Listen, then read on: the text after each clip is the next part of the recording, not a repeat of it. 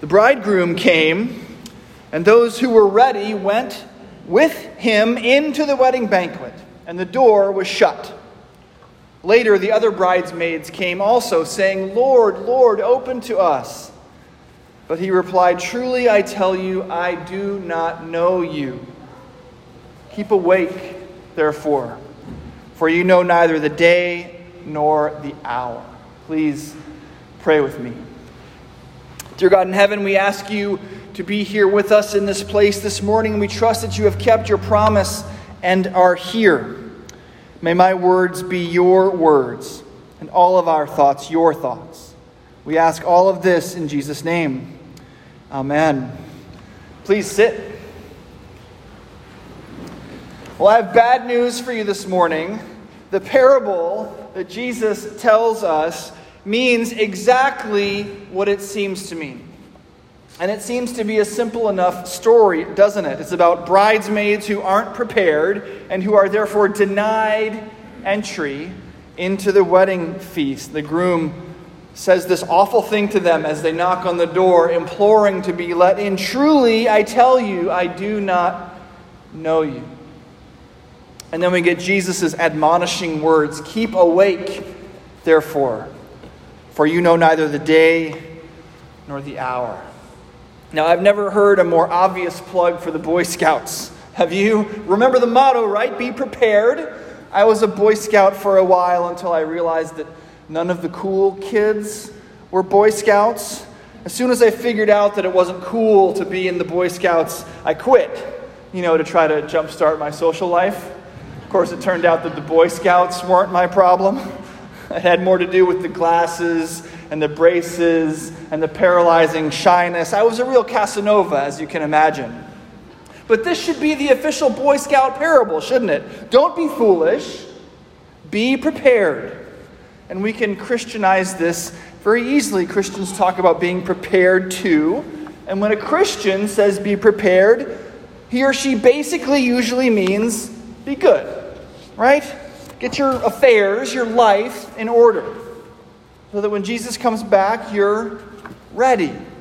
Fix yourself up so that when Jesus arrives, he looks at you and is pleased to invite you into his party. And this kind of story is very appealing to us. It makes sense. The bridesmaids who are prepared get rewarded, the bridesmaids who are unprepared get punished. Very simple. Moral of the story be prepared. Translated into Christianese, do the things that God has asked you to do. Stay on the path that He has prepared for you. Keep everything in order. But, and remember, I said this parable means exactly what it seems to mean. If that's the message, be prepared, then, well, that's not good news. And its endorsement of good Christians and its seeming denouncement of everyone else, it seems to leave me out. This parable is a problem for me. You know, the bridesmaids who thought ahead to bring the extra oil, they're the wise men. They're the wise men. They're the wise ones, the good ones, the prepared ones. They're the ones who would have remembered to set up an extra microphone for the reader this morning. They're the ones who would have remembered to bring all the extra stuff that we needed. They get into the party, right? You know who these people are in your lives. They're the kids who know all the words to the Nicene Creed. Or, for us more accurately, they're the parents of the kids who know all the words to the Nicene Creed. They're the woman in your Bible study who always asks the deep questions. The man who says he needs to pray about an important decision and then actually does it. The pastor at the clergy gathering with the really spirit filled and theologically deep prayer. You know, all the people we hate. Okay? We don't hate them. We look up to them, right? We admire them. We just hate them underneath the surface. These people, the ones who seem to have it all together in their Christian lives, are a problem for us because they, by their apparent righteousness, are making it obvious that we are the foolish bridesmaids. Their seeming goodness serves to highlight our badness. Now, we know the gospel. We know, at least in theory, that no one is saved by their works or therefore by their well preparedness and their jars full of oil. That it is only the finished work of Christ that gets us into any and all wedding feasts. We know this.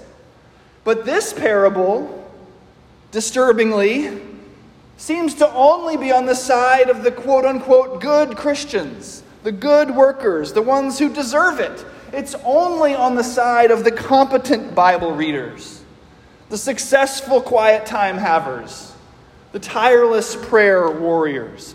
They're the ones who get into the party. But what about me? What about us? What about us foolish bridesmaids? Is there any good news for us? Well, I'll tell you what. Though that is what this parable is saying, and I told you it was bad news, it's not the whole story. The story of the redemptive work of Jesus Christ does not end here with the foolish bridesmaids locked out in the cold. It may end here for them, but I don't imagine that it had to. There can be, and I think that there is, in fact, a promise for us that there is more to this story than a locked door. This parable is about more than Christians asking themselves, How can I make sure that I always have enough oil? This parable is also about a more pertinent question for us. What do I do when I realize my lamp is empty? The action of this parable really kicks off when the bridegroom starts to return, right? At midnight, when the announcement goes out. The wise bridesmaids get everything ready. They trim their lamps, and the foolish bridesmaids are scatterbrained. They, they run out to the market to try to get some oil. Now, let's say just for the sake of argument this morning, wink, wink, that this story is actually about you and Jesus. Let's imagine that someone came running into this church right now, shouting this midnight announcement that Jesus is coming back right now, and you actually found that you believed it. Would you feel like a foolish bridesmaid or a wise one? Would you feel ready? Well, speak for yourself, but I would be freaking out. I am a foolish bridesmaid through and through. The thoughts that would run through my mind are not thoughts of joy at the coming of my Lord, but thoughts of panic at my unpreparedness. Oh no, I would think. I haven't had time to reconcile that relationship. Not now, I would think. I'm still a failure at the office and a poor provider for my family. Can I have some more time, I might ask, to memorize the Psalms? I'm not nearly sanctified enough, not yet. It's like Tennessee Ernie Ford said, right? You load 16 tons, what do you get? Another day older and deeper in debt. St. Peter, don't you call me because I can't go. I owe my soul to the company store. Jesus, don't come back now.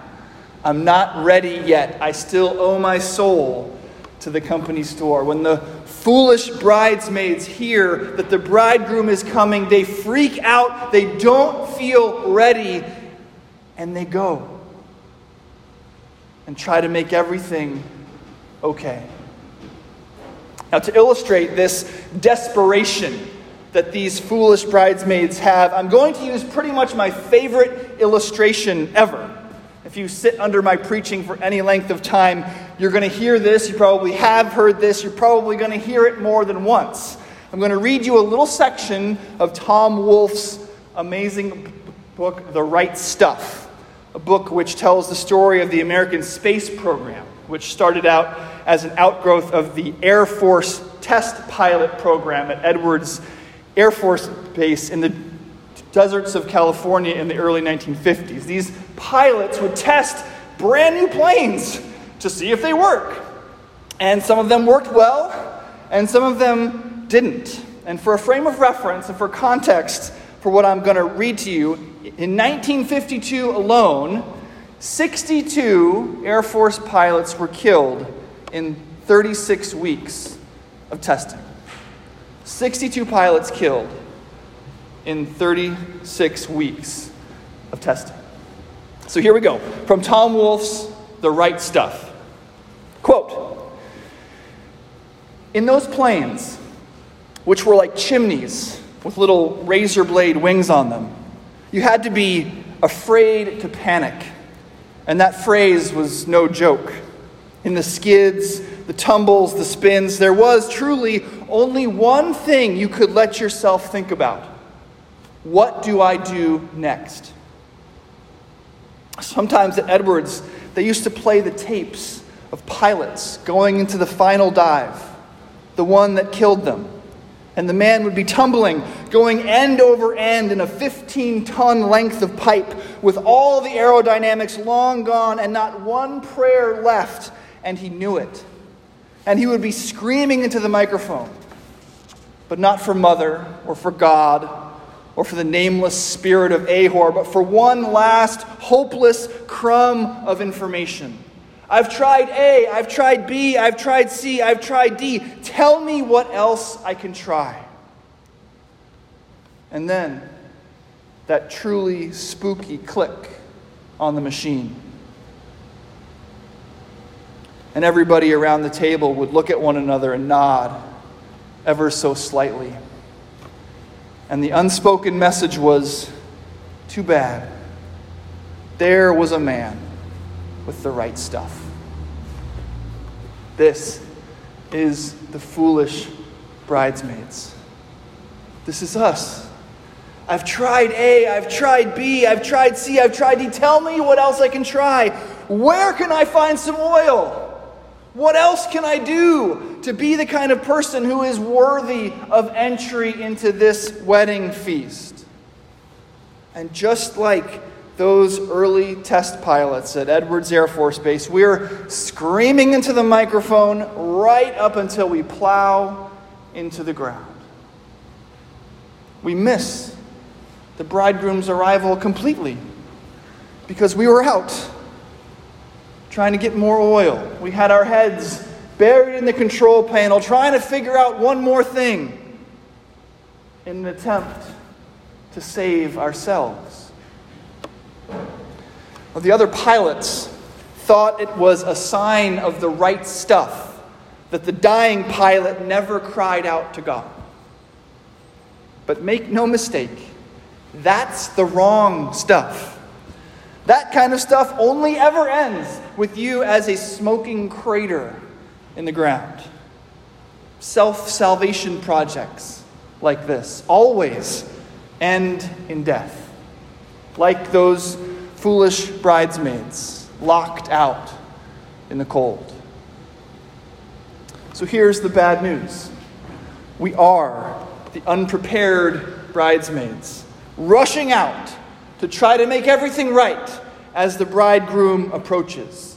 We are the test pilots, screaming into the microphone, desperately begging for one more idea, one more thing to try.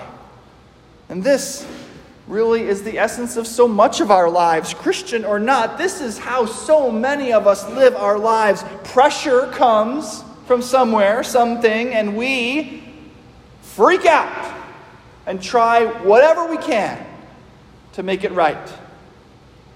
We try to save ourselves. And that tendency toward self salvation, that need we find in ourselves to make things right, is what Jesus is talking about in this parable. I don't think it's finally about the forethought of the wise bridesmaids or even the unpreparedness of the foolish ones. I think for us sinners, what this parable is about is what to do when we get caught out. when we are unprepared and the moment comes. When that test pilot is plummeting back to earth, he should absolutely be calling out to God. What if, when the bridegroom arrived, the foolish bridesmaids had simply said, Master, we love you, and we waited for you, and we were stupid. We are unprepared, we're foolish, and we're sorry.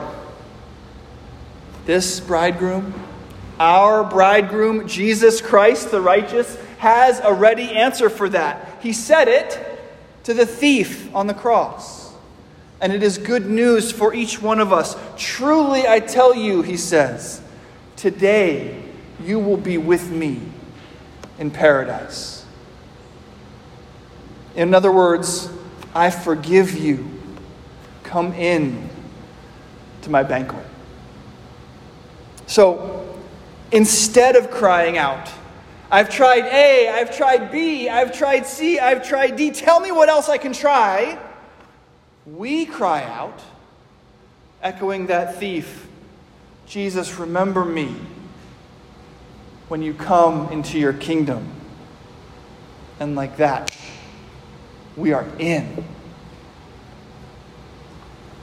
But when the bridegroom arrives, these foolish bridesmaids aren't even there. And that is their true foolishness. They didn't trust in the goodness of the bridegroom. They're so worried about their unpreparedness and so busy trying to save themselves that they missed his coming entirely.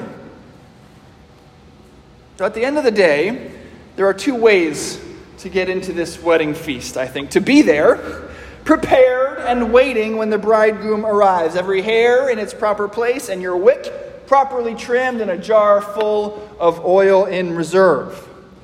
That's one way. To love the Lord your God with all your heart, all your soul, all your mind, and all your strength. To love your neighbor as yourself. That'll work. But you have to do it perfectly, without spot, spot or blemish. That's one way. But that is a way too glorious for us sinners. Thanks be to God, there is another way in to be there and to confess, to repent, to throw yourself on the mercy of the one, Jesus Christ, who has promised to always have mercy. So, really, for us sinners, there is only one way. For us sinners, there is only Jesus.